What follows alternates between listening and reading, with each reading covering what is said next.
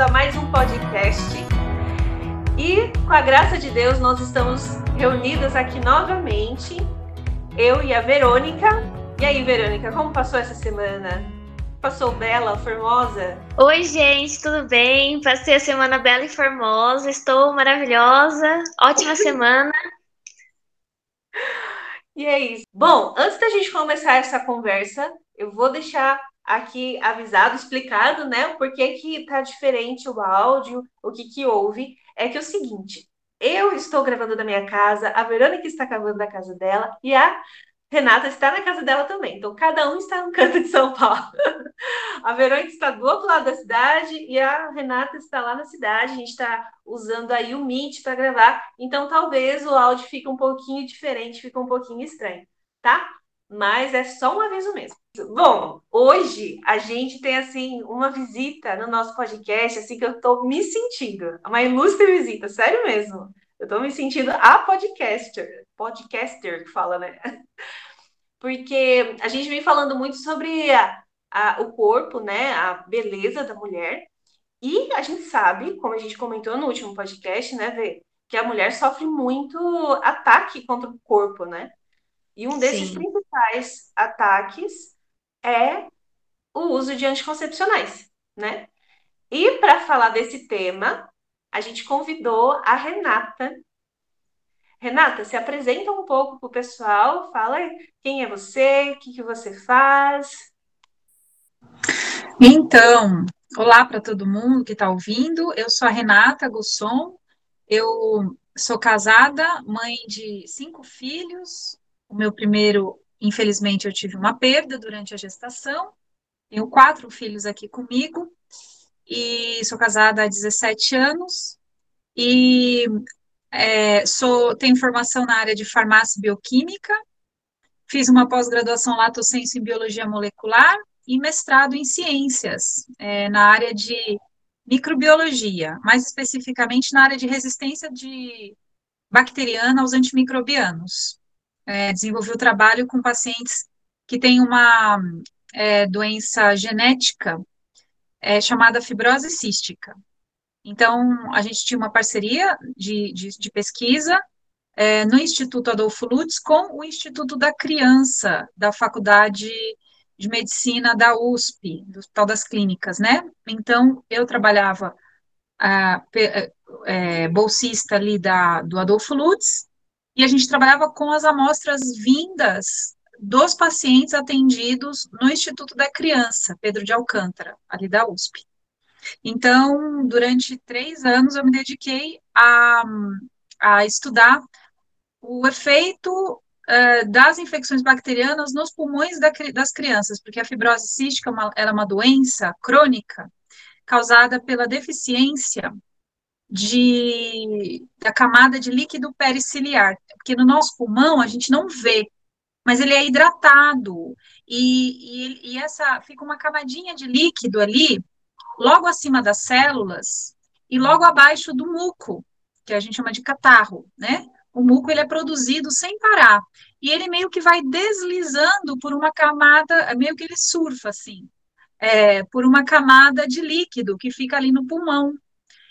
E a, os pacientes que têm fibrose cística, por um defeito genético, eles acabam não tendo essa camada de líquido.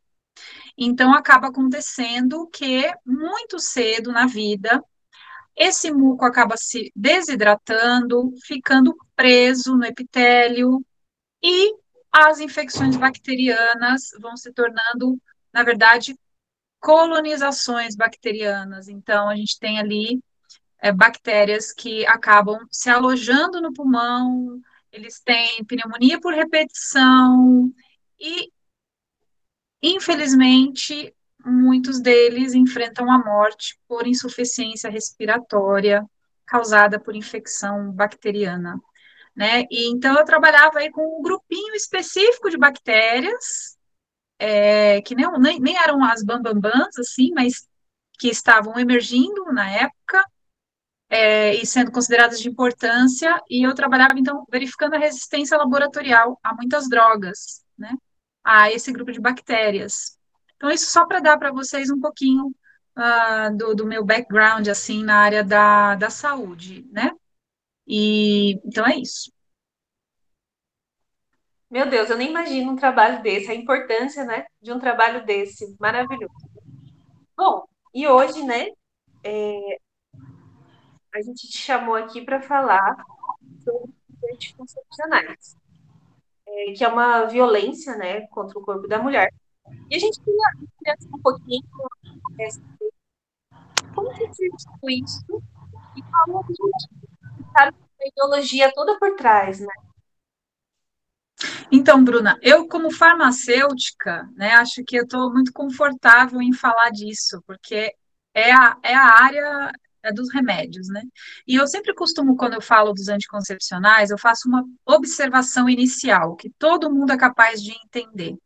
Só para começar o assunto. Eu costumo dizer o seguinte: é, as substâncias que são usadas é, para recuperação da saúde, né? elas sempre visam ou combater um agente é, infeccioso, agressor, ou suplementar alguma falta nutricional, metabólica, ou corrigir algum defeito de funcionamento do metabolismo. É sempre o intuito de se usar qualquer substância é fazer com que o organismo funcione dentro da normalidade. Esse conceito de normal, de homeostático, é o conceito básico da medicina. O corpo por si só ele é perfeito, dentro do que a gente pode dizer perfeito aqui na realidade terrestre.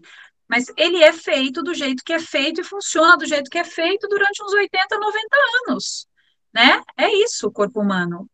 E a medicina, ela não cria um, um, corpo diferente, ela não cria um órgão diferente. O máximo que ela faz é mimetizar o funcionamento de algum órgão quando é necessário, é corrigir algum defeito e tudo mais. Então, só para a gente perceber que quem manda, na verdade, é a existência, a realidade do corpo humano. A medicina, então, vai procurar corrigir aquilo que está anormal para que retorne à normalidade, à homeostase. Tudo bem. Dito isso, então a gente tem a classe dos antibacterianos, antivirais, antimicóticos, antitérmicos, porque a temperatura elevada pode ser prejudicial, então eu combato a temperatura elevada. A gente tem as vitaminas, os suplementos alimentares, a gente tem os antipertensivos, a gente tem os, os é, diminuidores de glicemia, a gente tem os hormônios usados para corrigir alguma deficiência hormonal, como, por exemplo, deficiência é, de, de, tem algumas, alguns problemas que a, o rapaz não produz, por exemplo, hormônios é, masculinos, então você tem que ir lá aplicar decadurabolim nele, né? Mas uh, tem, é um porquê, tem um porquê isso. Agora, por que, que eu estou dizendo tudo isso? Porque na década de 60 foi lançado no mundo, como uma verdadeira descoberta, assim, maravilhosa, uma classe de medicamentos, entre aspas, que veio não para corrigir nenhum defeito, mas para suprimir suprimir o funcionamento de um sistema que deveria funcionar normalmente. É como se a gente batesse palmas para uma medicação que vem ao mundo, que você toma e faz o teu coração parar de bater. Ai, que maravilha! Ou faz o teu estômago parar de digerir, ou faz o teu pulmão parar de respirar, ou faz o teu cérebro parar de conduzir impulsos e te fazer pensar. É, a gente bate palmas para um, um grupo de medicamentos que faz simplesmente o teu útero parar de gestar e o teu óvulo, para, seu ovário parar de ovular. Ai, que coisa linda! Então, assim, só para colocar a coisa do, do ponto de vista estritamente biológico, corporal, natural, é a primeira vez que aparece essa classe de, entre aspas, aspas, aspas, medicamentos, porque isso honestamente, não tem cara de medicamento. Uma coisa que vem para interromper um funcionamento normal não tem o mesmo objetivo de uma substância que você usa para corrigir uma deficiência de funcionamento. Então, dito isso, né, é, é claro que tá, tem algo estranho nisso, tem algo estranho. É, e a gente pode dizer que, qual é o algo estranho nisso?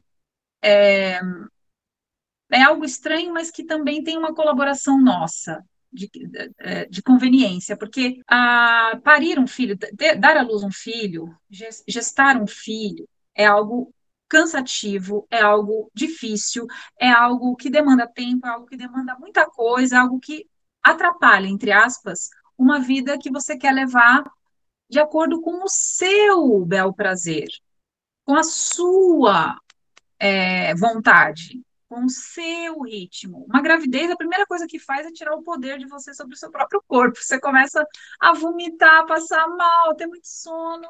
Você está sendo meio que teleguiada pelo embriãozinho ali. Isso é óbvio. E todo mundo que já engravidou sabe o que eu estou falando. Né? Você sente que você é outra pessoa, praticamente. Uma grávida e outra quando você volta a não ficar grávida. É claro, porque ali tem uma outra pessoa já comandando tudo. É assim a natureza.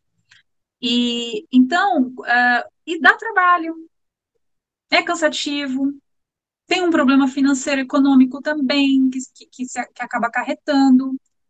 É, tantas coisas que geram incômodos, que quando alguém diz fala, chega para você, só que é o seguinte, é, é, gera, gera incômodo, só que o ato pelo qual essa gravidez acontece, ele é muito prazeroso.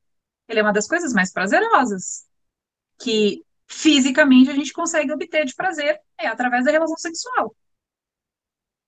É, então já pensou alguém chegar para você em plena revolução sexual, que também foi um movimento social produzido em laboratório, é, laboratório sociológico, né? E diz assim: não, agora a gente tem que fazer amor e não fazer guerra, agora a gente é livre, agora vamos aproveitar, o sexo é maravilhoso, né? E é nesse contexto que a pílula surge. É um contexto em que você é chamado a aproveitar ao máximo do prazer sexual, mas, diferentemente na época do paganismo, quando se faziam os festivais de fertilidade, nunca se dava nada para as mulheres não terem filhos. Pelo contrário, você tinha as orgias, mas elas ficavam grávidas. Né? Então, assim, a primeira vez em que você, é, é, como se diz, você incensa a, a, a orgia sem incensar a fertilidade junto. Então, até, é, um, é um paganismo até meio diferenciado esse também, né? Em que você é um hedonismo só, é apenas o hedonismo, já não é mais a, o culto à fertilidade, é o culto ao prazer enquanto prazer e só. E aí, então, surge a pílula. E aí, então, toda uma propaganda, a coisa não foi... Do mesmo jeito que a gente vê hoje a propaganda pelo aborto, foi a propaganda pela pílula, né? E, e aí, então, começou todo aquele negócio, as ideias, né? A gente tem que tomar cuidado, todos nós, para não sermos frutos das ideias do nosso tempo, porque cada tempo, cada época tem os seus, é, as suas sereias, seus cantos enganadores, mas muito, muito satisf é, satisfatórios, assim, muito, muito gostosos de serem ouvidos e que enganam muita gente. A época da revolução sexual, não preciso dizer, né?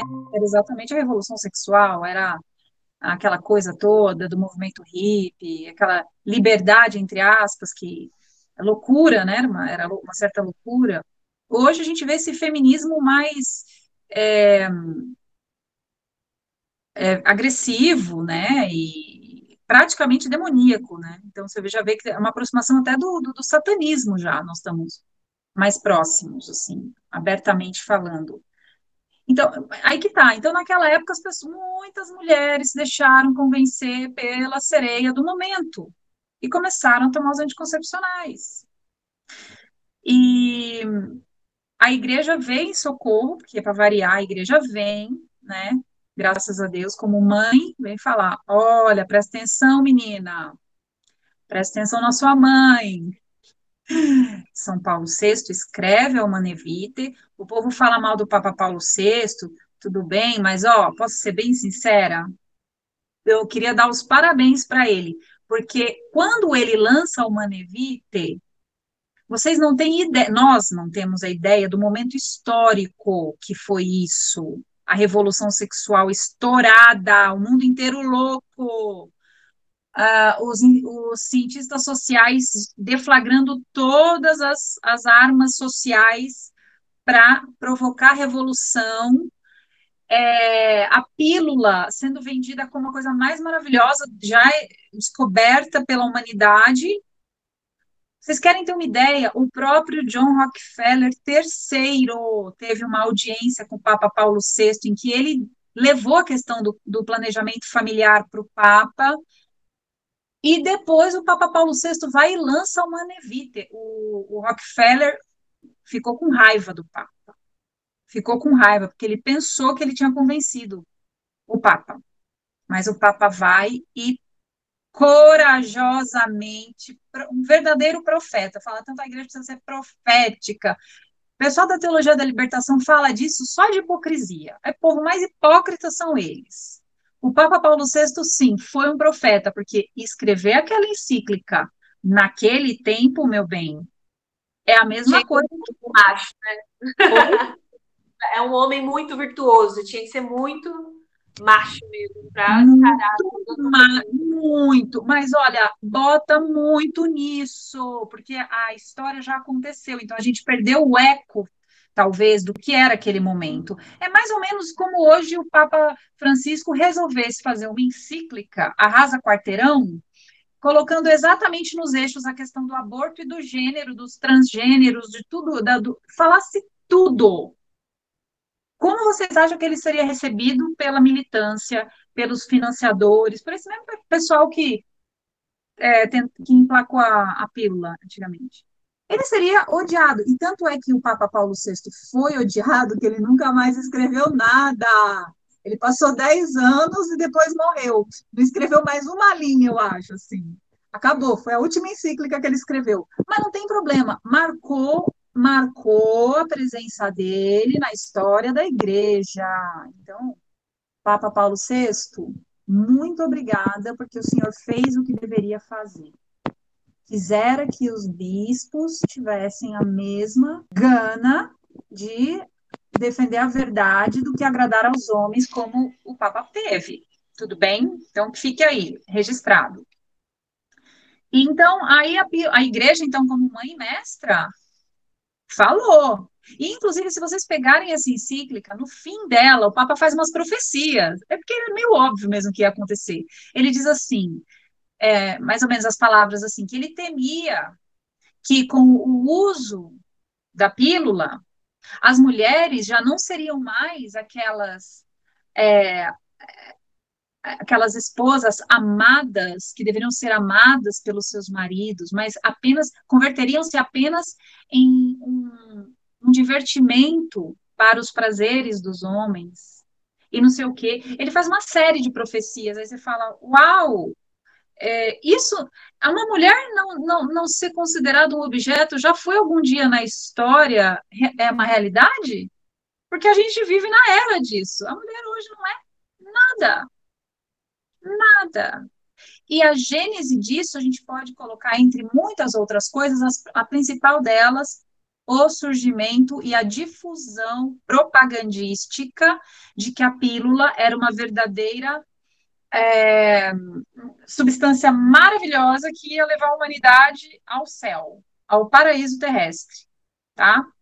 Então, eu quero dizer que ela foi intencionalmente produzida, é, ela não foi uma substância procurada para o bem do corpo do homem, da mulher, ela foi produzida para, ela foi desenvolvida para juntar-se a uma revolução social, que foi a revolução sexual, em vistas da dissolução da família, isso tem toda uma conotação social também. Então, assim, se é pelos frutos que a gente vê uma árvore.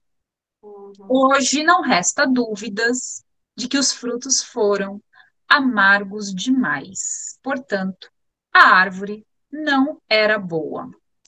Então, acho que para começo para falar era isso daí. Perfeito, não, perfeito. E a decorrer disso também teve toda aquela questão social da mulher fora de casa, focar né, no, no trabalho e deixar a gravidez para depois, como se fosse algo que o corpo não iria cobrar né, mais para frente. Então, hoje a gente tem aí esse fenômeno. Quando eu estava pesquisando a respeito desse assunto, eu vi um, um, um conteúdo de algumas feministas falando das mulheres de 40 anos que não conseguem engravidar. Então, dos problemas psicológicos que isso trazem, o que isso traz para elas, né? Muitas vezes tem depressão, ansiedade, tem, nossa, várias coisas, né? Porque é um vazio que nunca foi preenchido, né? E foi deixando, deixando, deixando, e agora querem correr atrás do prejuízo, né? Olha, você, você quer fazer alguma pergunta? Não, eu ia perguntar se a Verônica tinha alguma pergunta, mas pode falar. Só para fazer um comentário sobre isso que você falou, né? É, olha, olha o grau de hipocrisia mesmo nosso. Olha como a coisa é. E eu entendo por que, que Jesus tinha tanta birra com os fariseus e ele era capaz de perdoar a, a pecadora em flagrante adultério, ele era capaz de perdoar o Zaqueu que tinha roubado, mas que se arrependeu e ia devolver quatro vezes mais, de perdoar o bom ladrão que morreu do lado dele, mas de um, um povo que ele xingava, eram os fariseus.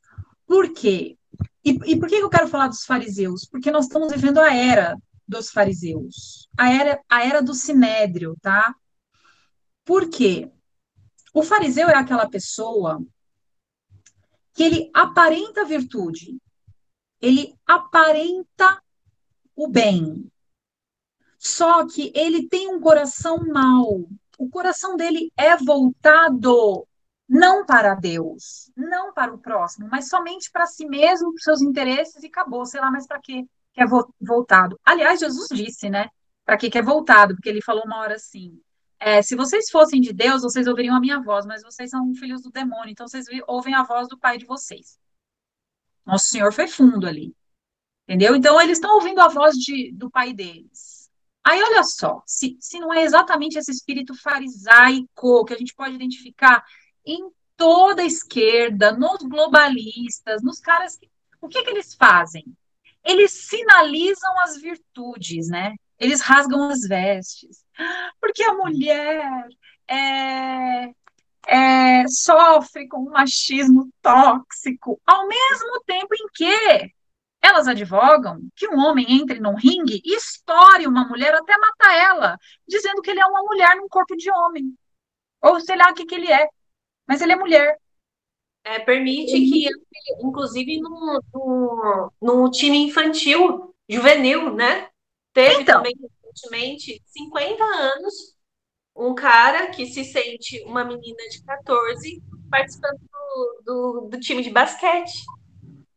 Exatamente. E aí você vê essas, essas filhas do demônio, e eu não estou exagerando, só estou parafraseando nosso Senhor, querendo sinalizar virtude, mostrar que são sepulcros caiados, porque elas, na verdade, odeiam as mulheres, porque quem ama uma mulher de verdade, num primeiro momento, jamais deixaria que um homem socasse ela, seja lá como for, tanto ele socando sendo homem, ou ele socando se dizendo mulher. Poxa, porque é a mesma coisa. Uhum. Então, ela, elas odeiam, elas odeiam a verdade, elas vivem da mentira, elas vivem da aparência, elas vivem do engano. A militância é assim. Então, é, então veja só, elas dizem, né, o que você acabou de dizer, que ah, você toma a pílula, vai, vai, vai é, procurar e, e, viver a sua carreira, correr atrás da sua carreira, ser uma mulher independente.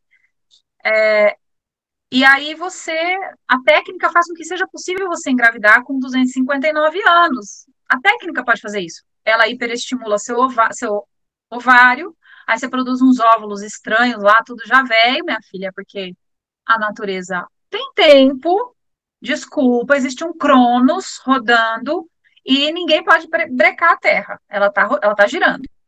E, e aí você vai lá, faz uma inseminação artificial e com 294 anos você quer engravidar. Quer dizer, você foi artificial a vida inteira tomando pílula, você faz uma fecundação artificial, você leva essa gestação de modo artificial. Ah, e tem mais. Se na hora de escolher os embriões o médico colocou três e os três vingarem, você faz uma redução fetal, porque você só quer um filho. Aí você mata dois. Vocês não sabiam disso? Pois existe, tá? Se chama redução fetal. Então, porque o médico geralmente ele nunca faz uma fecundação de um embrião. Ele faz de alguns embriões. E aí já começa ali a, a, a, discriminação, que eles dizem que, nossa, devemos amar a todos, respeitar a diversidade. Já começa você rejeitando os embriõezinhos. Esse daqui não ficou bom, aquele ali não tá legal, vamos pegar só esses daqui. Aí você põe dois, três. De repente, os três vingam, tá? O médico faz um ultrassom e vinga os três. Aí ele fala: Olha, eu preciso te falar uma coisa. Lembra que a gente colocou três embriões, que eu te expliquei? Que se a gente colocasse só um embrião, a taxa de sucesso poderia ser muito baixa. Então, a gente colocou três para aumentar a chance de pelo menos um embrião vingar? Pois bem, só que aconteceu que os três embriões vingaram. Você quer ter, quer ter trigêmeos? Não. Trigêmeos? É, é, trigêmeos. Não, de jeito nenhum, só quero ter um filho. Ah, então não tem problema, a gente vai fazer uma redução fetal e ele vai lá e mata dois. Tá? Então, é... e você acha que você não vai sofrer as consequências que a própria natureza do teu corpo vai pedir contas. Então, assim, se tem um, um grupo de pessoas que está sendo enganado hoje em dia, muito enganado, eu não ousaria dizer que são as mulheres.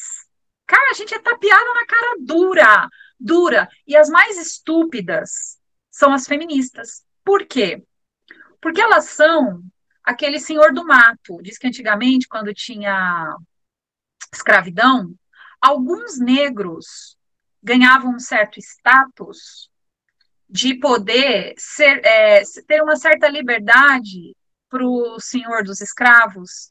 Ele então perseguia os escravos que tentavam fugir. Então veja a situação: ele era um negro que não era capaz de se compadecer do outro negro que buscava a liberdade fugindo. Ele era um capitão do mato, entendeu? Feminista é capitão do mato.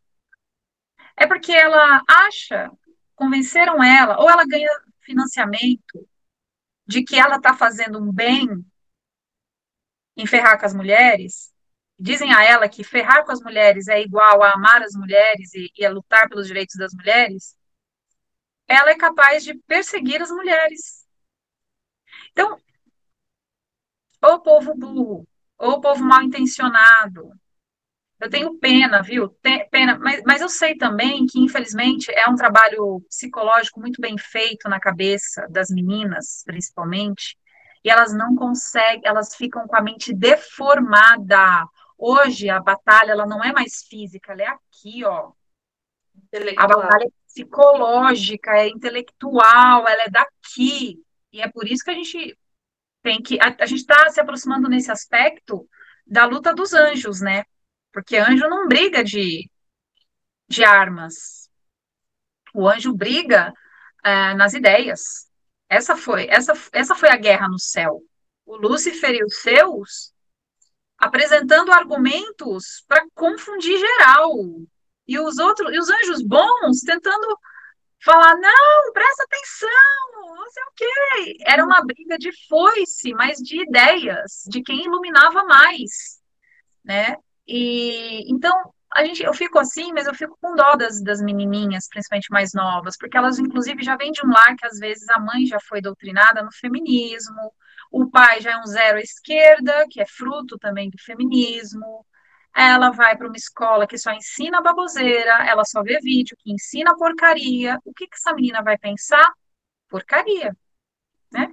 Então, é, a gente também tem que, que, que, ajudar e ter paciência e, e explicar essas coisas para as mais jovens, para ver se a gente consegue resgatar algumas, pelo menos, porque não é fácil o trabalho que é feito na cabeça delas. Sim, de fato. É, Bom, mas vamos assim pensar um, um pouco assim no, no, no, lado, no efeito do corpo, né? Então, vamos lá, você já foi doutrinado, você acha que tomar anticoncepcional é certo. Tomou um anticoncepcional, o que, que acontece no corpo da mulher? Tá, primeiro que a gente tem que entender que é um hormônio. e a gente tem que entender o que, que é um hormônio dentro do organismo. Eu, eu não, né? Costuma-se é, comparar o hormônio a um maestro de uma orquestra. Então, a gente, quando vai num concerto, você não vê muitos maestros, você vê muitos instrumentistas, mas apenas um maestro. E um maestro sozinho bota todo mundo ali em movimento, não é isso? Então, a molécula hormonal, ela é assim, ela não é produzida em grande quantidade, porque não precisa. Ela, em pouquíssima quantidade, ela dá conta e sobra do trabalho. Só que por ela ser muito sofisticada, ela é capaz de alterar muitas outras, é, como posso ser, é, de dirigir muitas outras funções que dependem dela. Assim como um maestro, se der a louca, ele atrapalha todos os instrumentistas juntos, tá? E se ele for um bom maestro, ele ajuda todos os instrumentistas. Então, uh, então lembrando que o organismo produz, ele, ele controla muito bem os hormônios que ele produz. As glândulas é, têm um mecanismo de feedback com a com o hipotálamo, a hipófise, que, que controla muito bem a quantidade de hormônio que está sendo secretado, tá? Por que, que eu estou explicando isso? Porque existe um monitoramento da quantidade dos hormônios dentro do nosso organismo. E aí você vai e você toma um hormônio de fora, tá? Que não foi produzido pelo teu organismo. Você vai e ingere aquele hormônio, introduz ele no teu corpo. O mecanismo de monitoramento está ativo. O que, que ele vai perceber? Opa, aumentou esse hormônio. Manda a tua glândula lá, ó, diminui. Diminui. Então, entre aspas aqui, não, não é o que, que acontece quando a gente tem que tomar um hormônio anti-inflamatório, um corticoide? Se você toma por muito tempo, você não pode suprimir aquilo de uma hora para outra, você tem que ir diminuindo a dose paulatinamente. Por quê? Porque se você parar de uma vez, como você estava recebendo de fora, tua, as tuas glândulas estavam deixando, a tua adrenal não estava produzindo. E se você parar de uma vez por todas, ela não produz. Isso dá um problema imenso, uma insuficiência nela. Então, o que, que você tem que fazer? Você tem que ir diminuindo paulatinamente a dose de hormônio para o mecanismo de monitoramento, o feedback, e percebendo que ele precisa aumentar a secreção daquele hormônio. Tudo bem? Então, para vocês verem como é sério esse negócio de hormônio, o corpo, o corpo reage ao que você está fazendo aqui de fora, tá? E aí a menina vai e começa a tomar o anticoncepcional. E ela começa a dizer ao corpo dela, porque o que, o que o anticoncepcional faz? Ele simula uma gravidez. Porque quando a gente está grávida, a gente não engravida de novo. Tá? Então, o que, que, a, que, que a pílula faz? O que, que os hormônios fazem? Eles simulam que você está grávida e, estando grávida, você não ovula. Aí eu pergunto a você: você acha que é normal, natural, seu organismo vai achar o máximo? Você está grávida por anos e anos a fio? Sem amamentar, inclusive? Aí a gente pode já suspeitar o porquê do câncer de mama, porque uma gravidez que nunca é concluída com amamentação. A gente sabe o problema das glândulas mamárias. As glândulas são é, imaturas, elas precisam da produção de leite com sucção, com amamentação, para se definirem, para se. Tem um termo que fala, é, eu esqueci o termo. Elas precisam maturar, e elas só maturam na primeira amamentação. Aí o que, que você faz? Você fica tomando hormônio, tapeando o seu corpo porque você está grávida, suas mamas ficam inchadas, você fica com aquele desconforto, elas estão sendo é, estimuladas a, a ficarem hipertróficas, só que você nunca, nunca, nunca amamenta. Uma hora a glândula vai falar: quer saber de uma coisa? Não me enche mais meu saco. E ela te frita, quer dizer, você frita a tua mama. Você frita a sua mama. Tanto é que, na época do meu mestrado, eu lembro que eu vi um, uma determinação da Secretaria Estadual de Saúde proibindo a prescrição de contraceptivos em menores de 14 anos pelo aumento de câncer de mama. Olha que loucura! Então, eu vi com esses olhos aqui, ó, eu vi uma, uma, uma, uma determinação proibindo os médicos da rede pública de darem hormônios para contraceptivos para menores de 14 anos.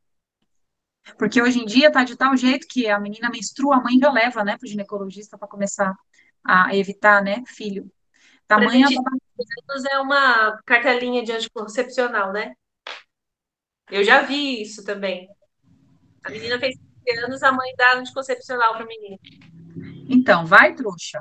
Vai, trouxa, achando que, que isso é legal, vai desconhecendo toda a natureza do organismo, vai, vai mesmo, vai mesmo. Aí depois, olha a hipocrisia de novo, olha o espírito farisaico, as mesmas pessoas que, que, que fazem isso, aí depois elas vêm fazer campanha de câncer de mama. É. Eu amo a mulher, o peitinho para cá, o peitinho para lá.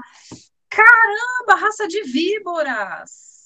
Raça de víboras! Porque vocês, não sei se todas, mas quem está por cima sabe que o uso de hormônios, de contraceptivos, são é, promotores de multiplicação celular. Entendeu? Então, você está alimentando esse fogo que você diz que quer apagar. É mentira. É, então, isso um dos efeitos, né, de você ter essa, esse desbalanço. Agora tem outra coisa também. Eu queria falar isso. Com o uso das pílulas, com quantidades de hormônios reduzidas, porque os hormônios, quando surgiram, as pílulas, elas davam muito efeito colateral, né?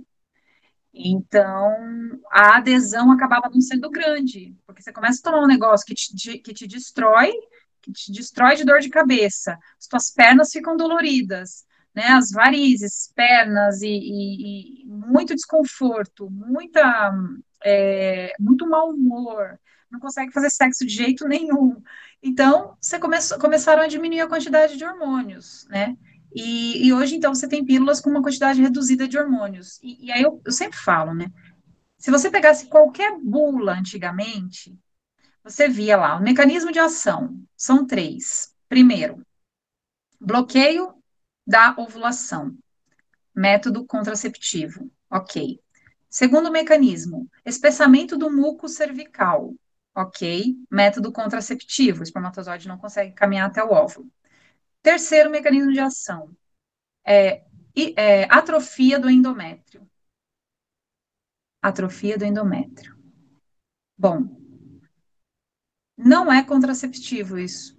É, por quê? Porque pode haver uma ovulação de escape, como a gente sabe que acontece, a gente sabe que acontece, mulher que toma pílula engravida, isso mostra que não são 100% das, da, da, das ovulações que são impedidas.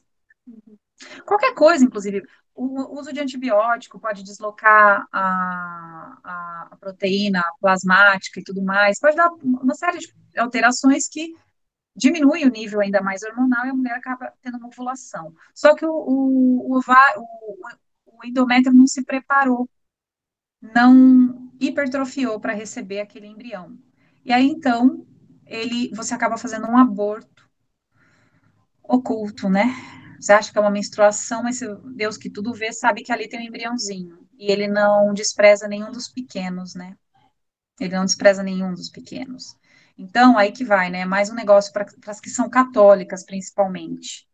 Olha, é, os santos costumam dizer, né, que os que tiveram uma experiência do inferno, e até do purgatório, né, mas do inferno principalmente, eles costumam dizer que todo o sofrimento da terra não é comparado a, a meio segundo no inferno, gente. É sério esse negócio. No fundo, no fundo, essa vida aqui, ela vale pela nossa salvação, tá? Porque ela vai acabar, mas a vida eterna não vai. Então, veja, às vezes, né, as pessoas ficam com medo de ter um filho, não sei o quê, como é que vai ser, como é que não vai ser.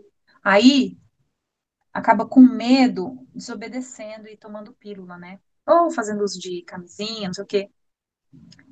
Quando toma pílula, você, além de estar tá fazendo um, um pecado, que é desconectar a, a, a, união do marido e da mulher com a possibilidade de, contra, de, de concepção, né? Você ainda pode estar promovendo um aborto. já pensou no dia do teu juízo, gente? Vamos nos colocar. Vocês já ouviram aquela música Dies Irae? Já ouviram falar dessa música? Eu Dies... acho que não. Ah, então vocês têm que procurar. Aquele pessoal da iniciativa Condor fez. Muito bonito essas imagens. Se chama Dies, D-I-E-S, Ire, I-R-A-E. O Dia da Ira. Esse é um canto que a, a, a, melodia dele, ela é tão fantástica que ela aparece num monte de músicas. Desde que foi inventado esse canto, essa melodia, é a melodia, né? Ela é usada num monte, num monte de música. Os grandes compositores todos usavam essa, essa, essa harmonia. Isso só para dizer assim, que é uma música é, que foi bastante inspirada pelo jeito. E o que que diz no Dies Irae? Vocês têm que, vocês têm que ler lá, o pessoal da, da iniciativa Condor pôs a, a, a legenda. Você ouve aquela música e você lê o que está escrito, o que ela fala, você fica com muito medo, mas é um medo bom, porque ele fala assim uma hora, é, dia da ira, dia naquele em que o tempo se tornará pó, a morte será paralisada e o grande juiz surgirá para julgar. Aí ele fala: Que farei eu? A quem eu recorrerei quando só o justo estiver garantido? Assim, você se transporta, você pode se transportar. Esse é um bom uso da imaginação, né? Você se transportar para o momento do juízo universal ou do teu juízo particular. Você já pensou no dia do teu juízo particular, Deus nosso Senhor te mostrar todas as crianças que você abortou Ainda mais se você é católico e sabia que não deveria fazer isso. Porque a quem foi dado, mais será cobrado, né? Quem não sabia, vai tomar uma quantidade de chibatada. Agora, quem sabia, esse vai ser pior, né? Então, olha, eu acho que vale a pena sofrer todas as privações, dificuldades, perrengues, sabendo que Deus nunca falta aquele que nele confia, do que comparecer no dia do juízo e, se, e, e simplesmente conhecer os filhos que você matou. Então, acabou. Por isso que a Bíblia diz, a Sagrada Escritura diz: medita nos teus novíssimos e não pecarás. Isso a gente deveria pegar um ferro em brasa e cravar aqui no coração. Medita nas tuas últimas realidades e você não vai se atrever a ser idiota. Em outras palavras, vai, Renata. Se você é. meditar no que é o inferno, no que vai ser o juízo e no que é o paraíso, você coloca as coisas na devida perspectiva. Porque o que, que te dá medo de ter filho agora? É uma dificuldade que, na pior das hipóteses, vai acabar no dia da tua morte. Racionalmente falando, se você tivesse que sofrer de agora até o dia da tua morte, você seria libertada desse sofrimento no dia da tua morte, concorda? Por Sim. pior que seja o teu sofrimento, é isso que eu quero dizer. Ele é finito. Agora, imagina um sofrimento que não é finito, que ele é infinito. Pois se você está querendo desobedecer a Deus por um sofrimento finito, que loucura é essa que faz você não observar, não temer o sofrimento que será infinito é claro que isso é uma, é uma cegueira que o diabo também mete na nossa cabeça, uma loucura, uma verdadeira loucura. É a mesma coisa que ele falou para Eva, ó, come aqui que você vai ser Deus. No, fazendo algo que era desobediência ao próprio Deus. Você vai ser Deus, desobedecendo a Deus, né? É mentira. Então, uh, a, esses três mecanismos que eu falei, dois, apesar de dois serem é, contraceptivos, não deixarem haver uma concepção, um deles é abortivo. Então, se você toma a pílula há muito tempo, será que alguns filhos você já não matou? Olha, faça esse exame de consciência agora, que a gente ainda está no tempo da misericórdia. Jesus apareceu para Santa Faustina. Nosso Senhor não sabe mais o que fazer para dar é, para dar o tempo, para falar para a gente, filhos, venham enquanto é tempo, porque vai chegar uma hora que eu vou ser o juiz. Então, quem está escutando, e você que está me escutando, e toma pílula, usa camisinha, olha, aproveita é, e toma posse da graça, como falam os evangélicos carismáticos. Acho que os evangélicos me falam. Tome posse dessa graça. Tome para você. É, especialmente de, do céu para você. Medita nos teus novíssimos e para de fazer isso. Ah, mas eu tenho medo. Então, procura algum vídeo no YouTube de Santa Faustina falando do inferno. Aí, geralmente, um medo maior faz a gente perder o medo do. Certo? E. Então, acho que é isso que eu queria falar, por enquanto. Então, dos problemas, é, dos problemas assim físicos, como um câncer, dos problemas de abortos ocultos, eu queria saber também da relação com problemas psicológicos que o anticoncepcional pode acarretar. Como, por exemplo, tem uma relação com a depressão, com a, a falta de sensibilidade com a percepção do mundo, a mulher ela fica mais apática? Hum para ser bem sincera, eu não tenho um conhecimento grande nesse nesse ponto, tá? Agora, a convivência com pessoas que fazem uso de contraceptivos não deixa a gente passar despercebido de que é, existe sim um aumento da retenção de líquidos, por exemplo, né? E a gente sabe que quando a gente fica mais inchada, a, a, o acúmulo de líquido ele também causa um desconforto psicológico. A gente fica uma coisa estranha, não é? Fica estranho quando a gente está inchado. Dá um desânimo. É, dá um desânimo, dá uma, um mau humor. É, tanto é que daí vem a palavra mau humor. Você está com um líquido ruim, humor, é líquido, né? É do latim líquido. Acumular líquidos traz é, a tendência a mal humores, é, a, a, a um desconforto ali com você mesmo, com o outro, você fica meio deslocado do teu ponto de, de equilíbrio, é isso, tá? É, e, e veja só, é muito justo que seja assim, porque quando você está grávida, o que, que acontece nos três primeiros meses, principalmente? O próprio organismo dá um jeito de baixar um pouco a tua bola para que você fique tranquila, fique mais deitada, não queira, não tenha muito ânimo, muita energia. Por quê?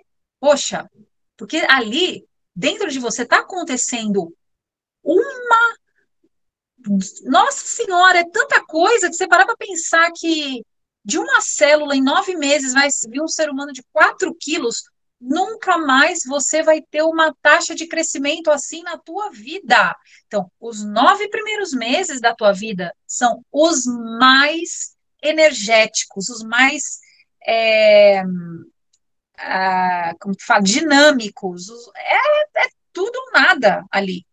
Então, a natureza, sabiamente, faz você baixar a sua bola, mesmo porque você não ia conseguir ter bola tendo que dar tanta energia para o outro bebê, para o teu bebê. Então, você fica mais deprimida, entre aspas. Você fica mais calma, sonolenta, meio assim, entendeu? Sem contar que o sistema imunológico também está meio baruel, então você não vai ficar se aventurando muito, porque teu sistema imunológico está meio nocauteado por causa da gestação inicial. Então, os três primeiros meses de uma gestação, todo, ó, 90% das grávidas sabem o que é isso. Você fica diferente. Imagina você simular gravidez a tua vida inteira, meu bem. Não é fácil. Aquilo lá deixa você amarrado, porque a gravidez, ela é um período. Ela não é para ser perpétua. Ela é um período que você tem que sofrer lá uma coisa um pouco necessária né? Mas ela é um processinho, tem um começo, meio e fim. A pílula anticoncepcional não tem nada de começo, meio e fim, ela é perene. E quando essas mulheres tomam os, as injeções aí, cinco anos, minha Nossa Senhora, cinco anos de hormônio no teu corpo, e você achando que você é o máximo. Sabe por quê? Porque a indústria farmacêutica, as pessoas que fazem isso, elas não estão nem aí para o indivíduo. Elas não estão nem aí para você. Se a tua vida vai virar uma porcaria, se o teu casamento vai ficar uma chatice, porque você vai ficar toda hora incomodada e isso vai acabar reverberando no relacionamento com seu marido, com seus filhos, uma mãe chata pra caramba. É, a indústria farmacêutica não tá nem aí para você. Não tá nem aí para você. Essa é a verdade. Né? Ela não te conhece. Ela não tá nem aí. Então, o, a questão psicológica, por mais que eu não tenha um conhecimento assim é, a fundo da, do porquê da alteração psicológica, não sei o quê, é, fisiologicamente dá para a gente entender o porquê que esse desbalanço psicológico ele acontece. Porque você está simulando uma gravidez. E a gravidez, naturalmente, te coloca num ponto mais fraco é, da tua existência. Você fica ali meio passiva. E é isso que a pílula faz com você. Ela te torna passiva. Tem uma pergunta. É, tem algumas meninas que, inclusive eu também, quando fui adolescente, fui no ginecologista pela primeira vez, tem a queixa das espinhas. Por que, que eles dão anticoncepcional para espinhas? É, porque as espinhas, algumas vezes, elas vêm do, do, da chamada SOP, né? Síndrome do ovário policístico. Eu tinha isso. Síndrome do ovário policístico. Então, que seu, seu ovário é, ficaria com muitos cistos, e isso geraria uma questão hormonal que acabaria aumentando a oleosidade, a grossura do epitélio, a formação de acne e tudo mais, o hirsutismo, o aparecimento de pelos, aumento de peso, queda de cabelo, tudo mais. É, olha, eu, aí, aí que tá eu já ouvi de ginecologistas criticando a terapia hormonal como é, carro-chefe do tratamento da síndrome do ovário policístico. Eu já ouvi bons ginecologistas, gente assim com 35, 40 anos de experiência, dizendo que síndrome do ovário policístico é mais uma questão psicológica, olha só, do que hormonal. Uhum. Olha que interessante, né? Eu já ouvi. E uma boa médica me falou isso uma vez eu conversando com ela. E agora, é, aí você começa a tomar a pílula. De fato, você, como você vai equilibrar na força? Você vai equalizar o hormônio pelo que você está colocando para dentro? Você dá um ultimato no teu organismo, né? Você que está comandando de fora para dentro a produção hormonal. É esse o negócio. Então, é o que eu falo. É, Será que você está ajudando a reparar alguma função? Não, você está silenciando aquela função. Porque por um não momento. Oi? Porque não cura, né? Então, até que então, se você parar de, de tomar o, é, o anticoncepcional, volta, regula, acontece de novo, né? E, e às vezes eu vejo que tem, também tem um negócio. É, o que se diz é que a síndrome do ovário policístico causaria uma dificuldade de gravidez, né? Essa é uma história que, que se conta. Aí, uh, o que que dá, às vezes, no, no, na cabeça das boas moças, as que querem casar e ter filhos? Ai, pelo amor de Deus, eu tenho que tomar pílula, ou elas são recém-casadas. Ai, eu tenho ovário policístico, eu não vou conseguir engravidar, e não sei o quê, não sei o quê. Nananana. Ó, eu sei que não é casuístico, né? É apenas um exemplo, mas eu tive síndrome do ovário policístico. E aí eu pensava, ai, não vou conseguir engravidar, meu Deus do céu, dadada. ó, em seis anos eu tive quatro filhos. Tá bom, né? Se isso for uma dificuldade de engravidar, eu não sei o que é uma facilidade. É vir gêmeos de uma vez, todas as vezes. Entendeu?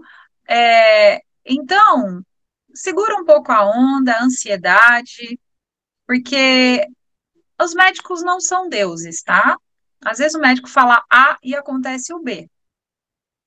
E, então, cuidado com os hormônios, é só o que eu posso dizer. É. Mas se todavia, no entanto, porém, acontecer algum desbalanço hormonal e que seja necessário o uso de, de hormônios, aí, veja só, a pílula estaria sendo usada não como um bloqueador de função fisiológica, mas como um medicamento verdadeiro. Agora, eu também tenho que falar, se você for casada e tiver que usar por um tempo, aí você não pode ter relação sexual com seu marido, porque ela continua tendo a possibilidade de alterar o endométrio. Vê como a coisa é, né? Então é, é necessário assim uma seriedade muito grande, sabe? É uma seriedade muito grande. Porque, afinal de contas, não é nada, não é nada, você está lidando com a salvação da tua própria alma. Se você não for zelosa com a tua própria alma. Sem sombra de dúvidas.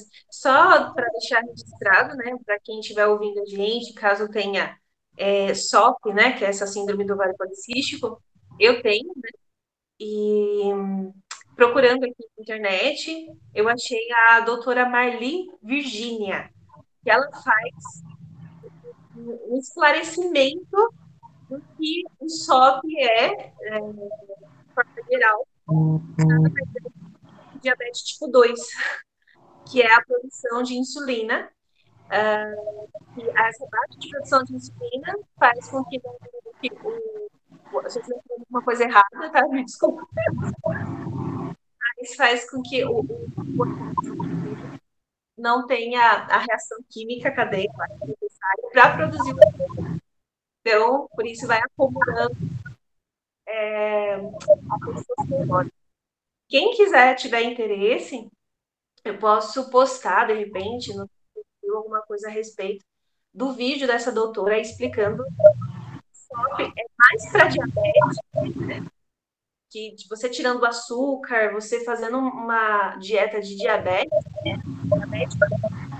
você consegue reduzir esse impacto dependendo da quantidade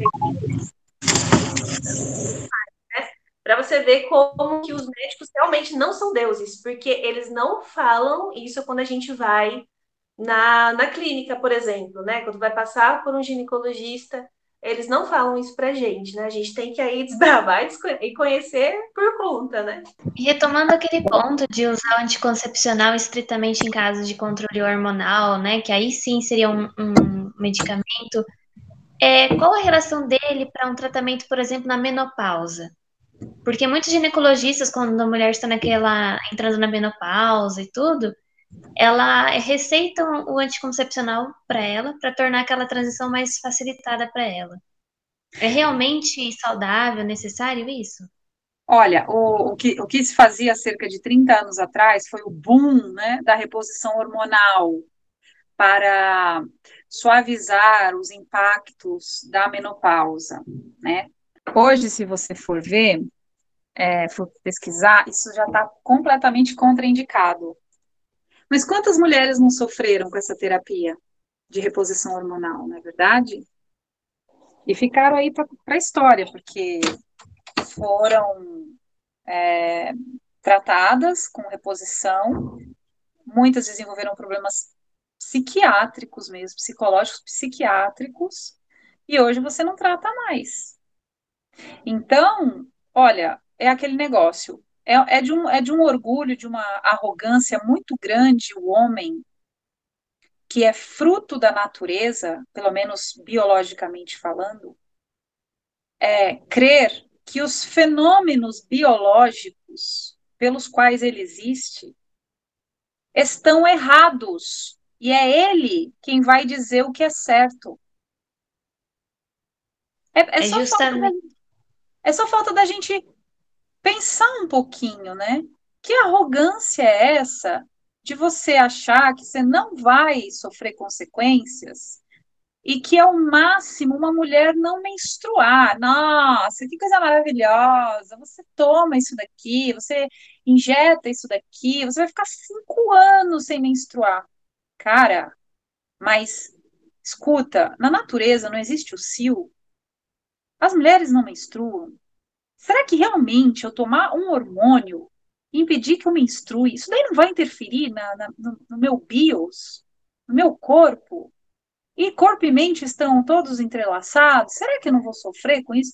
Não, fica tranquila, a indústria farmacêutica, os pesquisadores, a ciência. Você tem que ser, você é negacionista. Ao mesmo tempo, esse povo diz que ama os índios e quer demarcar as terras para os índios que reconhecem os ritmos naturais. Então, assim, é a fariseu, filha, fariseu é raça de víbora. A fariseu é raça de víbora. Então, não é verdade que você bloquear o seu sistema o seu ciclo menstrual vai te deixar ilesa. Não é verdade. Não é verdade que quando chegar na menopausa você querer ser jovenzinha, querer é, brecar o Cronos, né? É, que você, você vai sair ilesa, porque você não vai sair. Eu sinto muito, bebê, mas a, defini, definição né, do ser vivo é aquele ser que nasce, cresce, reproduz, envelhece e morre. É isso! Tudo mais vem do diabo. Alguém que dizer para você, não, você não precisa nascer, você não tem o direito de nascer. O outro vai dizer, não, você não precisa envelhecer. O outro vai dizer, não, você não precisa se reproduzir. O outro vai dizer, não, você tem que morrer quando você quiser, ou você tem que se congelar para não morrer. Cara, tudo, tudo é loucura. Negócio é, há tempo para tudo debaixo desse sol, há tempo para nascer e tempo para morrer. E a sabedoria está em viver cada dia como um grande presente, cada fase da vida, com as suas, é, com o seu aprendizado, com a sua graça especial, e poder, quando chegar na velhice, servir de exemplo, servir de, de, aconselha, de conselheiro para os que estão vindo agora. Essa é a ordem das coisas. Mas acontece que, inclusive, hoje a gente está vendo uns veinhos e umas veinhas aí que não presta para dar um conselho, que tem que ouvir conselho dos netos, dependendo, né? Então. Tem os adolescentes de 40 anos, né? É, entendeu? Os caras careca querendo ainda dar uma de, de molecão. Tá totalmente fora da própria natureza, né? Bom. E é justamente isso, né, que a gente está falando, né, que é os sepulcros caiados, espíritos malignos e tal, que são essas pessoas, né, desde dessas que trouxeram a origem do anticoncepcional e essas que pregam que o anticoncepcional é sinônimo de liberdade feminina, todos eles só querem subverter a natureza feminina, a natureza do ser humano, né, natureza natural, né, de boa que, que Deus nos deu. Então é o próprio espírito maligno querendo destruir a natureza humana né? E usando o nosso próprio orgulho de vontade de ter controle sobre as coisas para chegar a esse objetivo. Sereis, sereis como deuses. Quem é Deus senão aquele que cria? Quem é Deus senão aquele que sustenta? Aquele que dispõe os tempos? Aquele que, que com sabedoria, como está no livro da sabedoria, tudo dispôs com tempo, número, tempo, é, é tudo, ordem, quantidade, número, uma coisa assim, ordem, número. É, Deus tudo dispôs com sabedoria, né? E, e o demônio vem dizer para a gente que não, Deus na verdade não sabe, Deus, Deus se enganou. Aliás, esse é o negócio é, satânico por excelência, porque o que se diz, isso não é dogma de fé, mas o que se diz é que a prova a qual os anjos foram submetidos teria sido uma visão, né, um conhecimento de que é, o Verbo divino, Filho de Deus, se tornaria um homem. E eles deveriam servir a este homem. Só que a diferença entre um homem e um anjo é infinitamente maior do que a diferença de uma barata para um homem. É de outra natureza. A barata, pelo menos, é um animal, né? O anjo é, é outra coisa. E aí, o que, que acontece? O Lúcifer, ele é, começou lá a raciocinar e ele chegou no fim das contas à, à conclusão de que Deus estava enganado. Não podia ser certo isso. Não podia, não podia. Deus se tornar um homem e depois um anjo servir a esse homem. Essa ordem não estava certa. Logo, se estava desordenado, Deus não estava certo. Então, Deus não era Deus. Por isso que Miguel brada, né? Quem como Deus, Lúcifer? Quem? E o Lúcifer, não servirei. Então, no fundo, essa revolta contra a, a realidade como ela é, contra o biológico como ele é, como, contra o tempo como ele anda, é, é a, o transporte da, da loucura dos anjos maus para a terra. Deus está errado. E a gente é que sabe o que é certo. guiado por muito ódio, obviamente, porque é, no fundo ele não faz isso como querendo arrumar uma, algo que ele, como, como um ser humano, ah, não, tal pessoa fez coisa errada. Eu, eu, mas ele errou, eu vou lá e eu vou refazer do jeito certo. Pode acontecer, mas só que primeiro que Deus não erra, e segundo que o demônio não ama. Então nada que ele vai fazer vai arrumar coisa nenhuma. É só daí para pior. E a gente vê que cada coisa que a humanidade cria de loucura, ela tem que criar mais três depois para lidar com os problemas da primeira. Não é isso? E aí a bola de neve só aumenta.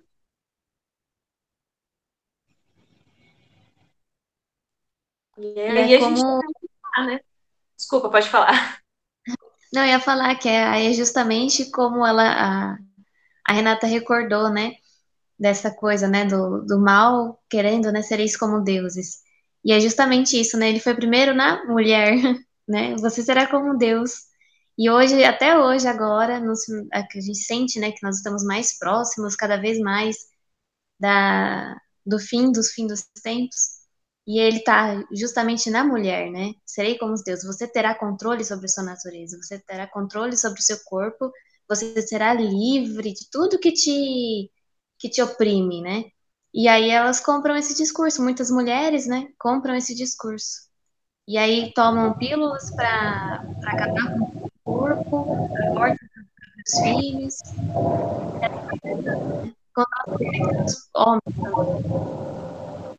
É por isso que a gente precisa muito recorrer à Nossa Senhora, porque ela é o lírio entre os espinhos, né? Ela foi aquela que é, se tornou a escrava. O que a outra quis ser como Deus, a Virgem Maria foi a escrava do Senhor, uhum. né? E, e sendo escrava, obediente, até a morte do filho dela.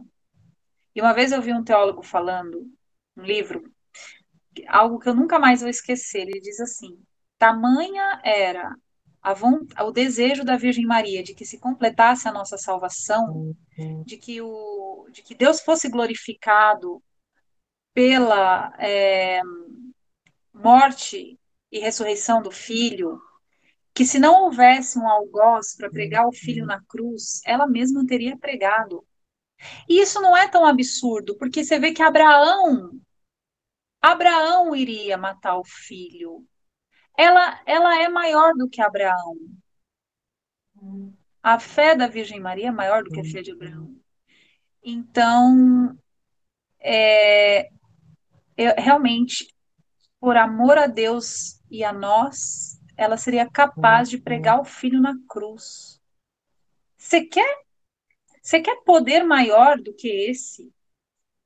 De alguém que teria essa disposição em cumprir a vontade de Deus até o fim e não negar o seu filho, o seu único filho, como Deus falou para Abraão, né? Toma teu filho, teu único filho, e o oferece na montanha de Moriá. Ele disse a Nossa Senhora: Toma teu filho, teu único filho, e oferece a mim. Eu, assim, me perdoa, Nossa Senhora, mas acho que Nossa Senhora também estava ali olhando como um plano B. Se alguém lá é, é, ameaçasse não crucificar o filho, ela estava ali para garantir. É, que o sacrifício foi feito por amor a quem? A nós. A nós, entendeu? E ainda ouviu do filho, olha, tá aí, esse é teu filho. E aí tá sua mãe. Uhum. Né? Então, a gente deve ter por Nossa Senhora uma reverência, uma, uma admiração, um amor que fizesse a gente meditar sobre essas coisas com mais profundidade. Porque às vezes a gente pode parar na Nossa Senhora como uma imagem apenas, né, segurando um terço, não sei o quê. A gente precisaria entrar ali no drama da paixão, no drama do que estava acontecendo ali. Quem era ela no meio daquilo? O que, que estava acontecendo? E a gente vê que mulher era essa. E ainda depois, descem da cruz ele, entregam para ela.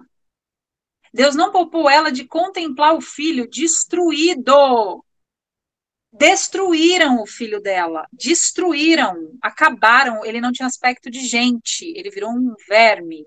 Ele estava amassado, Nosso Senhor estava desfigurado. Ela olhou para ele. Deus não poderia ter poupado? Não, porque ali ela era a nova Eva e era necessário ser obediente até o sangue, sofrer até as últimas consequências, sabe? Então, é, é nesse sentido que a meditação nos santifica e nos afasta do mal, porque quando você para para usar a inteligência e penetrar na, nos mistérios da fé, de modo a tirar deles, como uma abelha, o néctar e se alimentar, você não está vendo, mas a tua alma está sendo alimentada. A fé, ela é o alimento. E a meditação permite que a fé se revigor, é, se torne forte, ela, ela cresça, né, pela meditação. Então, quem tiver medo, medite, peça fé. Quem tiver pecado, todos temos, eu estou falando quem é retórico, tá? Todos nós. Medite uhum. e vai alcançar o conhecimento que vai permitir você ultrapassar essa, essa barreira geralmente é o conhecimento, é a, inteligência, a intelecção, é a, o conhecimento da verdade quem realmente nos ajuda a ultrapassar as coisas. Não é, não é o pensamento positivo, como falar, ah, pensa que vai dar tudo certo. Não, não é. É algo que tem que ser maior do que isso, é uma certa convicção, é uma convicção da alma. É uma convicção da alma.